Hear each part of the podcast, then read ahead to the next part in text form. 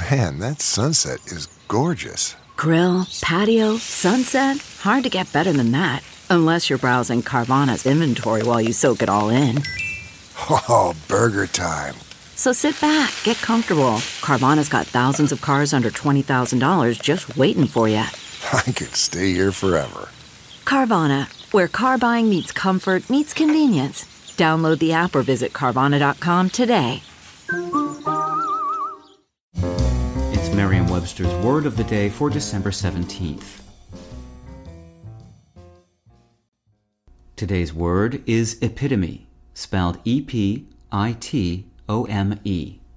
Epitome is a noun that means a typical or ideal example. It's a synonym of the word embodiment.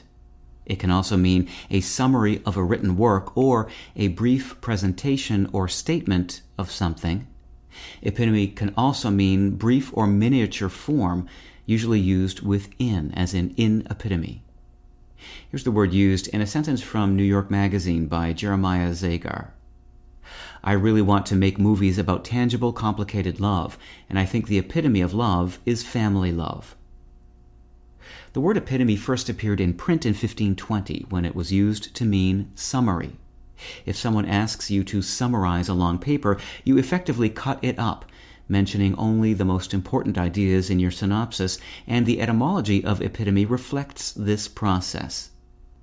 The word descends from the Greek word epitemnein, meaning to cut short, which in turn was formed from the prefix epi and the verb temnein, which means to cut. Your summary probably also presents all the key points of the original work, which may explain why epitome eventually came to be used for any person or object that is a clear or good example of an abstraction. With your word of the day, I'm Peter Sokolowski.